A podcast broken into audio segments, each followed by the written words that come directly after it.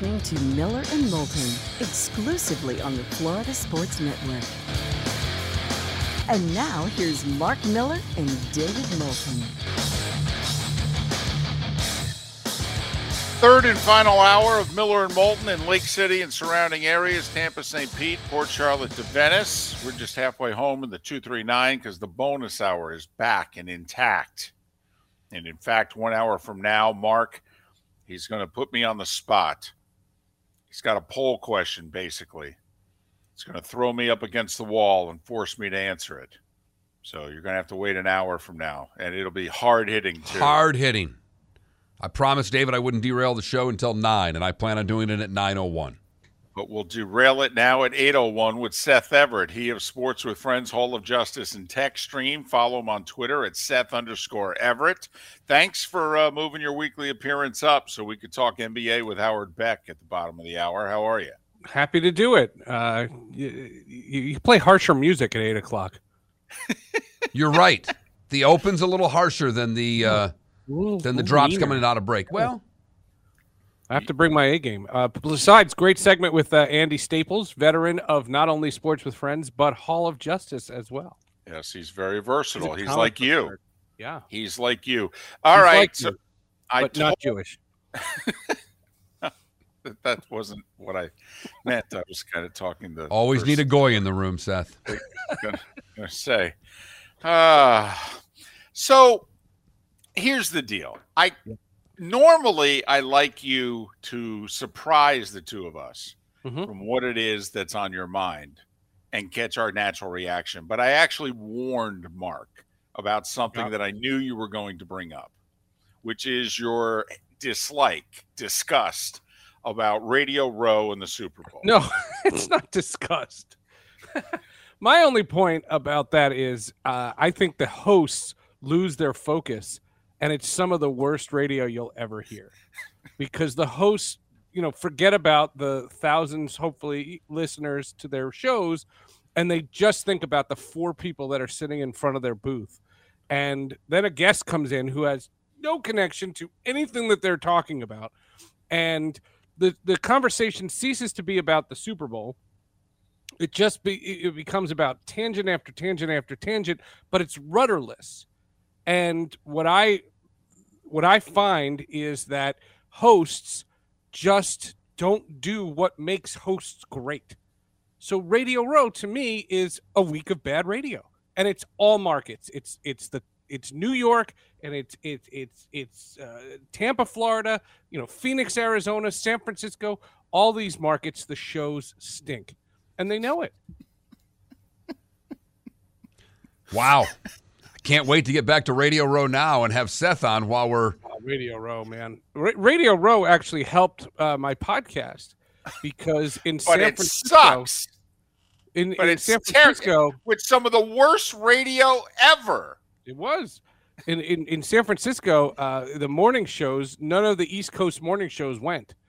And this PR woman from uh, uh, Doritos uh, panicked and started like calling every number in her Rolodex. And she called NBC Sports Radio, where I was working at the time, and they said, "Can you talk to Zack Snyder, the movie director?" And they called me because they were like, "What do we ask Zack Snyder?" And I said, "I'll I'll make you a deal. I'll I'll I'll handwrite questions for you guys to ask. If you ask the PR person." Can I talk to him for 10 minutes for this new thing I'm starting a podcast? Ah, And nice. Zack Snyder uh, right. came on Hall of Justice, and that's when he ripped Superman fans. And someone at Variety heard it and wrote about it. Okay, nice. Uh, by the way, we have together the you know, Miller and Moulton. We did three radio rows together. Okay. All I'm right? I- rethinking my whole career right now because I thought some of those shows were terrific shows, and apparently they couldn't have sucked more. Right. We and we disagree with you, Seth, for this reason. You mentioned all major markets. And see, in major markets, you get big name guests. Okay. We've worked largely in mid to small markets. Mhm. We don't get Hall of Famers in sports or actors and actresses on very often, although we've done better than most shows our size because, you know, we've had a very talented producer who's helped us for many years. All right. But so to us to be able to bring on these people, even though they're pumping a deodorant or a product, right. okay, yep. that the audience knows it. They get the dog and pony show that has to take place. And if you get eight to 15 quality minutes with you know David those Spade are good segments and Chris Correct. Rock after they're done pumping their movie. Who cares? But you'll be the exception, not the rule, because what will happen is you'll come out of a break, and uh, Boomer Esiason will talk about his golf match that he had with uh, Patrick Mahomes, his uncle, and and, and but but it, there's no context whatsoever. And what people realize, and you guys do this masterfully, is people realize that people listen to shows for five minutes at a clip, 10 minutes at a clip. They come in, come out. And this is an old radio complaint. You know, in, in radio, what happens is they don't reset.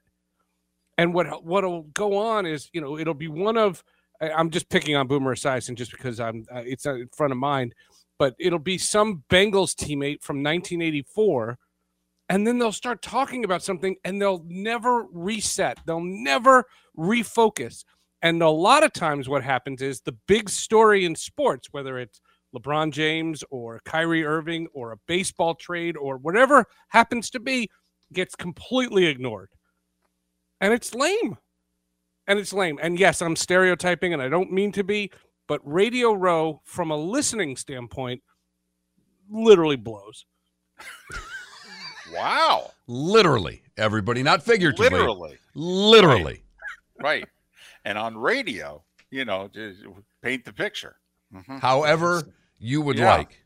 Hmm. Seth Everett, Sports with Friends, Hall of Justice and Tech Stream. Follow him on Twitter at Seth underscore Everett. And the other thing that we know has you up in arms is the Kyrie Irving trade and Kyrie Irving in general. So I will just uh, throw it in underhanded. Kyrie got himself out of Brooklyn. I know you're not a Brooklyn Nets fan, but uh, I could care less, but uh, but this guy is the epitome of selfish. You know, between uh, last year and all the shenanigans with that, and I'm sorry, but uh, the the stuff that he decided to put on social media, um, that still remained, by the way, for for a while, and the uh, the apology uh, to Jewish people was uh, taken down. I thought that was uh, you know weird. I thought that was interesting too. While he was still playing in a heavily Jewish area, just, he's okay. That the apology to the Jewish community remained up on his social media, but the minute he was traded away yeah. from the heavily Jewish community, the apology went came down.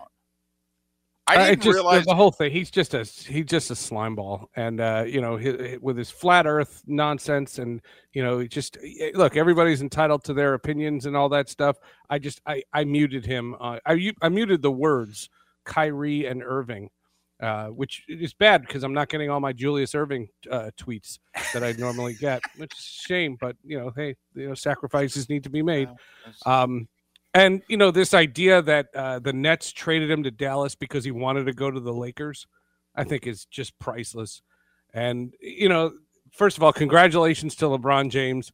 Um, I've been a LeBron James fan for a long time. I, I think the amount of pressure that was on that guy when he was 17 years old, and he answered the call and then some. Um, just a, a, an amazing player. Uh, although I saw on Twitter that he was close to getting the record, and I didn't flip the station one second. I didn't put it on. I just said, "Oh, I'll see it. I'll see it in the morning. I'll see it on Twitter and I'll see it on social media." And I did. Well, it happened around midnight, so that's not much of a surprise. That uh, I mean, I know you're a night owl, Seth, but at some point, even you know, West Coast basketball is what it is. I don't know if McDavid's going for a hat trick. I'd probably put it on. It's just me. LeBron, by the way, hit a um, not quite a Dirk, uh, fadeaway, uh, but yeah. you know, off but one Dirk esque.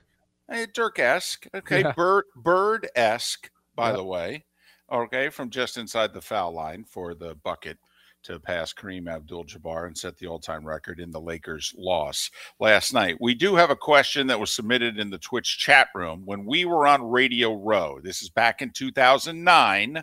It is January 2010, actually. All right. And it's important to bring up that time frame because of this guy's status at that time. The Papa John's guy was working the room.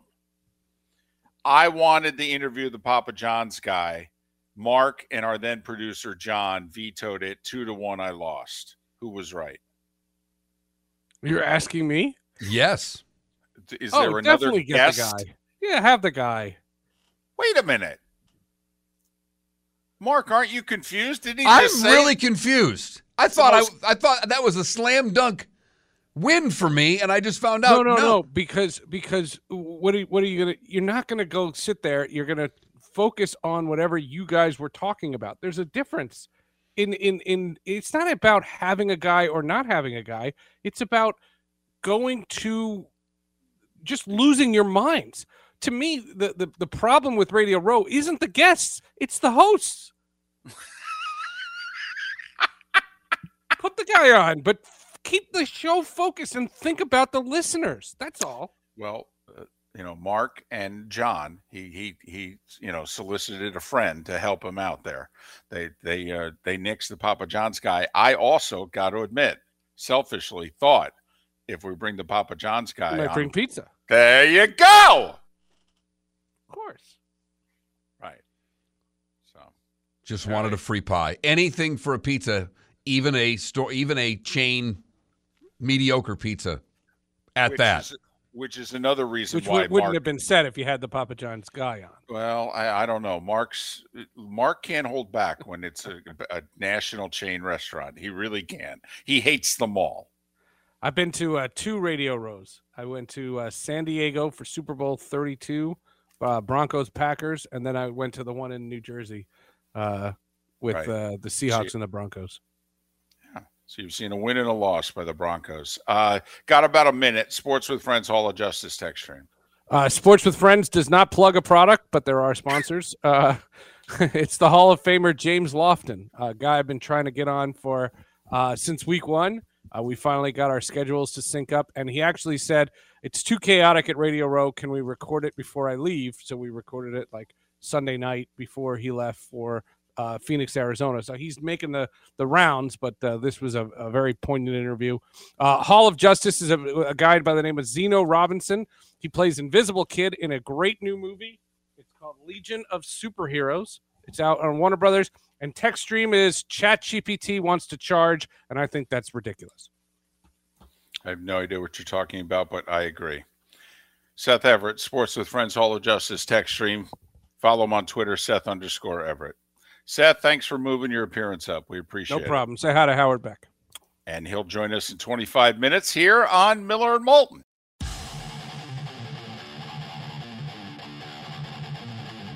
You're listening to Miller and Moulton exclusively on the Florida Sports Network. 21 minutes past the hour. Miller and Moulton, Florida Sports Network, floridasportsnetwork.com. Howard Beck, Sports Illustrated, and the Crossover Podcast. We'll talk some association. LeBron setting the record in a loss last night. It's a key loss, too. They need as many W's as possible to get into the play in. Oklahoma City playing second of back to backs, and they lose at home to Oklahoma City. It's not a good look. Score 130 and lose? Regulation? What the heck? But we'll talk to Howard Beck. Trade deadlines, what, 30 and a half hours away? Three o'clock tomorrow afternoon? Nets have come out and said they're not dealing KD. Okay.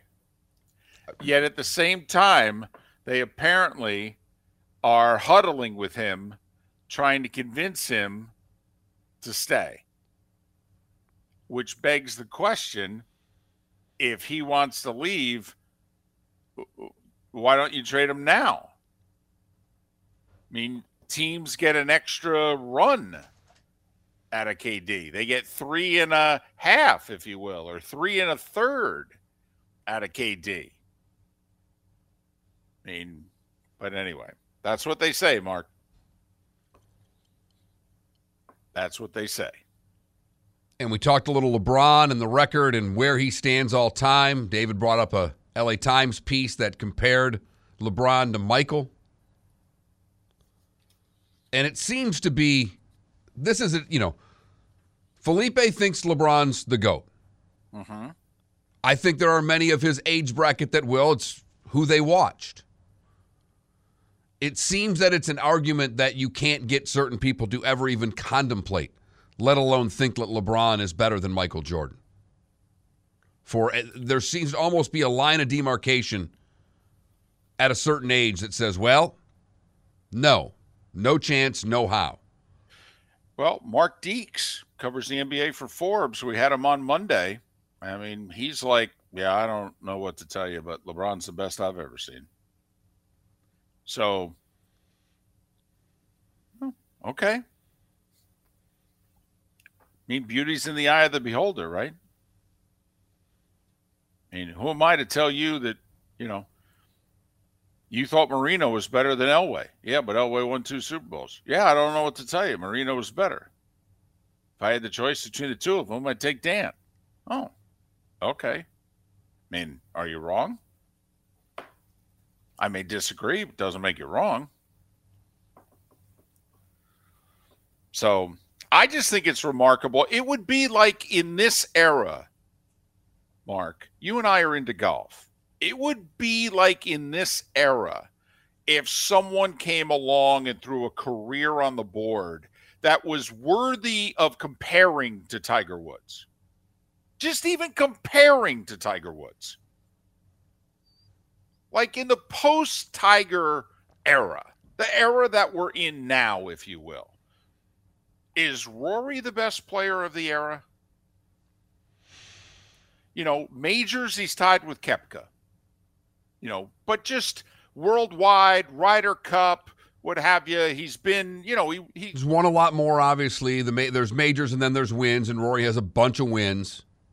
And here he was in 2022, finishing number one on both major tours. He won the DP World Tour title and he won the, you know, season long title on the PGA Tour. You could argue he was the number one player in the world. I have no idea what the World Golf Rankings say, and quite frankly, the World Golf Rankings are a joke. A joke. So, you know, here he was winning majors in 2011, and here he is in 2022, arguably the number one golfer in the world if he's the best player, you know, Tiger's prime was 97 through 2008, really. But if you want to extend it, he won five times in 2013. I think he was the player of the year, and he won the Vardon Trophy that year. So if you extend it even to 2013, if that's Tiger's run, so to speak, and Rory's the best golfer in eight to 10 years when Rory's run is pretty much done, for as great as he is, he's not in the area code of Tiger Woods. No. No. You know what would have to happen for him to just get in the area code? Yeah, he'd have to win like six, eight more majors. Right. He'd have to basically win one a year for the rest of the time that he plays. And here is a basketball player in the very next era after Jordan who at least he can raise his hand and go, Well, I think you got to talk about me.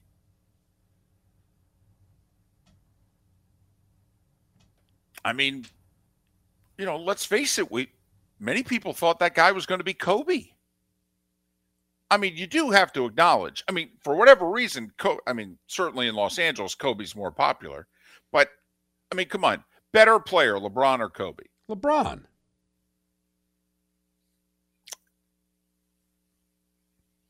I don't think it's Kobe, close. You know, Kobe came out of high school six years before LeBron did. You know, he got the head start. Very first vote in our Twitch chat room, by the way, Kobe. Also, someone who has spent the majority of the show explaining, bashing LeBron, bashing LeBron and explaining why Jordan's better 74 different times. I think if we asked Bill Wennington, right, LeBron, okay, Wennington would get his vote. Yes. Uh, very underrated off the bench on those Bulls teams. 21,000 is the text line, 21000. If you've never texted the show before, FSN radio is the keyword. Once you do that, you're in. Most of you have. If you haven't, we welcome you to text the show. I will say, I think a label that it cannot be denied is the fact that LeBron James is the greatest all around basketball player of all time. I'm no. talking all no. around, like can do it no. all. No, no. Uh, no, you may, and you know, once again, it's your opinion, so I know technically it's not wrong. All right, but By all around, you're talking rebounds and assists, but also defensively. Yes. Okay. Here's the problem. You could, even though LeBron has the most points all time, you could argue Jordan's the better scorer. I mean, he averaged more points per game. I agree, actually. Okay. All right. Well, you certainly have to say, even though LeBron's probably the iconic play of his career is that blocked shot in game seven of the NBA Finals, Jordan was the far superior defensive player. So Jordan's the better scorer and the better defensive player. LeBron's the better passer. And LeBron's the better rebounder. I don't know that I would say Jordan is a far superior defender. Far. No, no, no, no, no, no, no. Felipe, Felipe, I'm sorry. His career was done before you were born. He was the far superior defensive player. Far superior. All right. Five times all defensive player, you know, on the all defensive team, and I think one defensive player of the year once. Yeah. I mean, seriously, when when he wanted to, okay, he would just say, "I got him." That was it. It was all it was when Jordan in his prime, he was Deion as a cover corner. When Jordan decided you weren't scoring, you were done. I, I think you could say the same about LeBron. Um, he could guard all five positions. Could guard can, all. Yes, he can. He, he could. I'm going to go Absolutely. from. I'm going to lock down the center. Now I'm going to lock down their point guard. Now I'm going to lock down their small forward. Well, there's a difference between guarding all five positions and locking. Yeah. No, locking. Like Tim Duncan is going to get shut down in this game seven of this NBA Finals because I'm winning this Finals all lockdown. Right. Well, we we disagree on that. Okay. I think most NBA people would tell you Jordan was the better defender. But he's amazing. I mean, LeBron's amazing. And he's not done. I mean, for goodness sakes, he's top five, top six in the league in scoring right now. He's averaging 30 points, eight rebounds, seven assists a game. He's 38 years old. And does anybody think he's not going to, you know, hopefully not, he stays healthy for the next couple years? I mean, does anybody not think he's going to score 22 to 25 points a game two, three years from now? We'll say it may be one of the best F bombs dropped on national TV, too. Just That was uh, all time. He's got that. Oh, you're looking for the six seconds of truth. You got it. Miller and Moulton. Little NBA talk next. Florida Sports Network.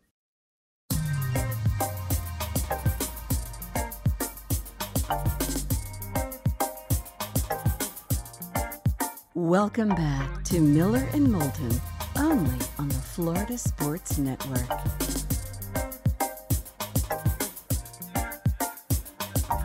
Twenty-two minutes before the top of the hour. Miller and Moulton, the Florida Sports Network, FloridaSportsNetwork.com. Bonus hour to come. Our question of the day will be at the top of the hour. And an hour from now, good, bad, and ugly, what's on tap today was the day when, all that good stuff. Howard Beck is kind enough to join us we're very excited to have Howard on the show. He's a tremendous NBA writer for Sports Illustrated. He also co hosts, along with Chris Mannix, the Crossover podcast. You can follow Howard on Twitter at Howard Beck. Howard, it's David and Mark. Thanks for joining us, particularly at this hour. How are you? Hi, guys. Good morning. Uh, a little tired because I stayed up uh, late to watch LeBron's post game press conference on TV last night, so that was uh, a little bit less sleep than normal, but I think I'll uh, be semi coherent your thoughts on the occasion.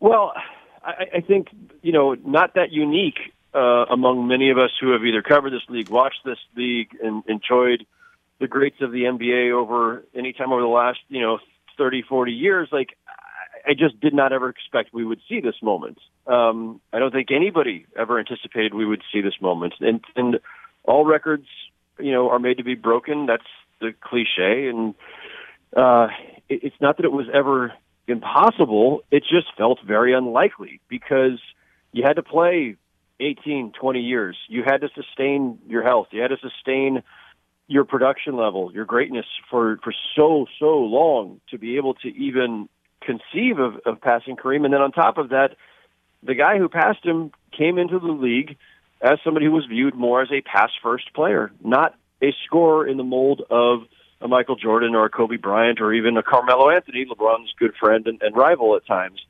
And so that he was wired the way he was and came in talking all about, you know, I, I, you know, I'm, he himself was always saying, I'm, I'm not a scorer. Um, as recently as within the last few weeks, again, I think he reiterated he doesn't view himself that way. And I think that's to his credit. It's kind of one of the virtues of his game is that he's always been about making the right basketball play and not forcing the issue or trying to um, score for scoring's sake. Uh, and I, I think I think he stayed true to that uh, over the course of his career. And yet here he is anyway because he's been that great and that durable and that consistent. And so it's it's remarkable. And he's continued to improve on his game. Howard, what what's impressed you most about the evolution of LeBron, where he's gotten better throughout all these years? Well, you know, when he went to Miami, he didn't have really much of a, of a mid range or a post game, and he worked on that, uh, especially after they'd lost in the finals the first time to Dallas, and he knew that he needed to um, diversify his game. Uh, his you know mid range jumper as well as his three pointer, you know anything further from the basket was you know the, the jumper was always a little suspect, and so he had to work on that over the years. There was the one finals against the Spurs where they kept basically just backing off of him and, and daring him uh, to shoot. Um, and so, you know, he, he basically said, well, I, now I got to, I got to punish teams for doing that. Um, so it's everything. Like it's, it, he's never been satisfied just to be, you know, a freight train that nobody could get in front of or a guy who was impossible to stop in transition. Um, you know, you, you, can always nitpick and say, well, you know, this could be better, that could be better. You know, his free throw shooting could be better. His percentage wasn't, you know, not, not spectacular, but, um, he, he he worked on everything that was missing over the years. And so again, back to the idea of you know what we think of as a scorer, he is all, he's now by definition the all-time greatest uh. But you know, if people want to again get into the the weeds on it, you could say, well, you know, Michael Jordan had a more diverse array of moves and ways to score, or even you know, again, guys like Kobe Bryant or Carmelo Anthony um, might have been viewed as a higher skilled scorer because of the moves they had, the places they could score from, the ways they could beat you. And LeBron maybe didn't have as much, you know, refining to all of those moves as as some of those guys did, but you know, he also had the benefit of being, you know, six nine and incredibly strong and fast and agile and uh, being able to to score in ways that some of those guys never could.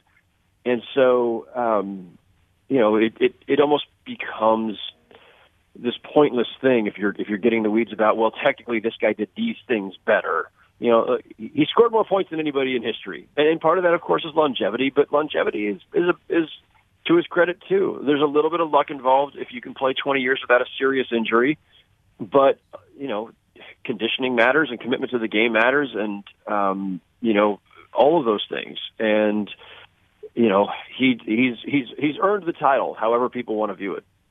Howard Beck covers the NBA for Sports Illustrated, co hosts with Chris Mannix, the Crossover podcast. Follow Howard on Twitter at Howard Beck. Well, we've already had a major trade. We've got about 30 hours until the deadline. How active do you think it will be? And do you think there will be another trade that will be classified as major? I talked to a GM of a team last night that was definitely um, looking to be active still, and I could hear the frustration in their voice because the reality is uh, there just aren't enough sellers in the NBA this season right now. Now that could all change. Um, things could loosen up in the next, you know, 24, third, 24, 30 hours or so. Um, the fact is, you know, over the last few years, the NBA instituted first, you know, new drafts or excuse me, uh, lottery odds that flattened the odds, uh, made it less of incentive to be awful to tank, and so the flattened lottery odds have had a little bit of an impact on on teams trying to race to the bottom. And then they instituted the play-in tournament, so now teams just have to be 10th in their conference out of 15 to make the play in. And if you make the play in, of course, you could potentially make the playoffs. And so now, if you're 11th, if you're 12th, you're trying to get to 10th. And the guys who are in 7 to 10 are trying to get out of the plane and get to 6. And the guys who are in 6 are trying to get to the top four to have home court advantage. So it's it, it's great uh, work by the NBA that they've created a, a framework now that incentivizes every team to compete. Uh, for people who love transactions and trade rumors and, and actual trades, it's tough because it means that a lot of teams feel like they should be buying instead of selling or standing pat. And so, uh, right now, the frustration among teams that are really looking to make a move, especially among the, the contenders or possible contenders, is there's nobody to make a deal with um, or very few teams to make a deal with. And so uh, the market's a little bit locked up. Um, nobody wants to sell off anybody for, for too little, and they're probably asking for too much because of how tight the market is. The Kyrie to Dallas trade, just your thoughts on what that does to the Mavs and their shot in the West, and do they need to still add another piece? Yeah, listen, I mean, you can make the case certainly that that's now one of the best one-two punches in the league in Kyrie Irving and Luka Doncic. You can make the case that's if you want to say it's the most potent backcourt in the NBA. That's fine. Um, they traded one of the best defenders in the league in Dorian Finney-Smith to acquire a player who defends when he feels like it in Kyrie. So their three best players, the Mavericks, Luka, Kyrie, Christian Wood, are all generally minuses on defense, or certainly not pluses on defense. And so the Mavericks are, are basically all in on just trying to outscore you at this point. And maybe they will, and maybe that will help uh, them make a run. I'm skeptical. The, the West is wide open, and there is no clear favorite. Um, but I'm highly skeptical that the Mavericks are making a run to the finals with this lineup, uh, and that's to, you know not even getting into the fact that Kyrie Irving has shown repeatedly, including here in Brooklyn where I live, uh, that he is less than reliable and um, uh, you know always always feel, seems like a few minutes away from you know throwing some kind of grenade into the season. Um, and so, you know, the, the the Mavericks will try to figure that out, just as the Nets did for a few years, just as the Celtics did before that. And you know, he's incredibly talented, and and we'll see. But I'm I even just from a basketball standpoint, I don't see the Mavericks as a contender until they can figure out their defense, and I think that's another team that is certainly very aggressively trying to make another move before the deadline. Howard, how necessary is defense in this NBA? Because like teams are scoring 130 and losing regular season games. Now, I know the playoffs are different, but I'm just wondering, can you lean more offensively in constructing your team than ever before? It's an interesting question. You know, defense in some ways, you you know, you put aside the points per game stat, and you know, even to an extent, put aside the points per 100 possessions or offensive efficiency stat that we now generally use, and the defensive efficiency stat again, which is you know adjusted for for pace and possessions. Um, it's all relative, right? Like if you're in an era where teams are averaging 90 points, or you know, where you're you're in the ni- the the 1990s and everybody's you know grinding to these like 70 to 68 games. Um, okay, then you need you, you know then then then 80 or 90 points is a really good night. In this era, you know, 100 points is probably a minimum, and 120 or 130 might be closer to what you need on some nights. But it's all relative. So when you say is defense necessary, or can you just lean into offense? I think there's some truth to that, and it's, an interesting thought exercise, but it's all relative to the area you're in. So there are still teams that play great defense in this league: um, Cleveland, Boston, Milwaukee, uh, Memphis, and the Warriors last season when they won the title. And it's still generally the case that no matter the era, the team that wins the championship, teams that are in the finals, are, by and large, not 100% of the time, but very close to that, are top 10 defensive teams. And when I say top 10, I mean top 10 defensive efficiency. So it's weighted based on possessions. So it is adjusted to the era. And yeah, at some point, you've got to be able to stop the other team's best scorers. You've got to be able to, even in a high scoring game, maybe it's just a few possessions that make the difference. You know, the, the old joke about the NBA always just coming down the last two minutes, right? You don't have to turn on the game until then. Um, and at that point, you've got to be a team that knows how to get stops. So defense absolutely still matters. What move do the Heat have to make to make themselves a contender in the East, if there's one that they can make? Yeah, I, I hate to, to be reductive on this, but it's really as simple as in the NBA, again, one of these kind of immutable laws is you've got to have an elite scorer. um, at least one, sometimes multiple. Obviously, again, that's what Dallas is trying to do with with Luka and Kyrie, right? Um, the Heat have a, a phenomenal player in, in Jimmy Butler and a great player in Bam Adebayo, and they've got a bunch of good role players, and, and Tyler Herro certainly has come a long way.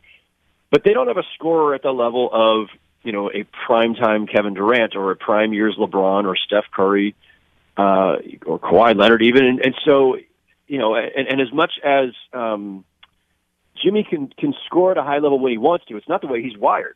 It's kind of the, what I love about his game is that he's a guy who is going to fill up the box score in a lot of ways, but he's not the guy who says, "Don't worry about it. I'm going to go out and get 30 tonight and tomorrow night and the next night."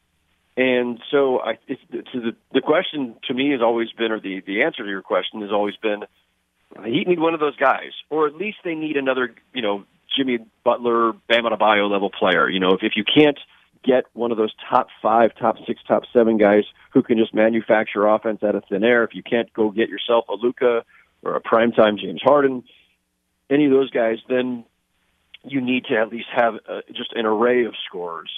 And you know, they're so great defensively. The Heat on their best nights that they can win a lot of games with you know just defense and and the the uh, the scoring that they do have. But I'm I'm skeptical of them as a contender because they lack you know that that elite elite level scorer. And if you assume that Butler, Adebayo, and Herro are off limits, I don't know if they have the resources to get that player that you are talking about. He's Howard Beck. He covers the NBA for Sports Illustrated. He and Chris Mannix host the crossover. It's a tremendous NBA podcast. Follow Howard on Twitter at Howard Beck. Howard, uh, thanks for uh, doing this, particularly at this hour. We know how sleep deprived you are. Safe travels, be well, and hopefully we can talk uh, after the deadline and before the playoffs. My pleasure, guys. Thank you. Howard Beck. Follow him on Twitter at Howard Beck.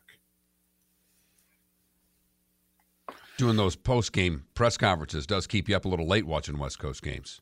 No doubt. By the way, our buddy Orlando Alzugaray feels that the Heat should trade Jimmy Butler.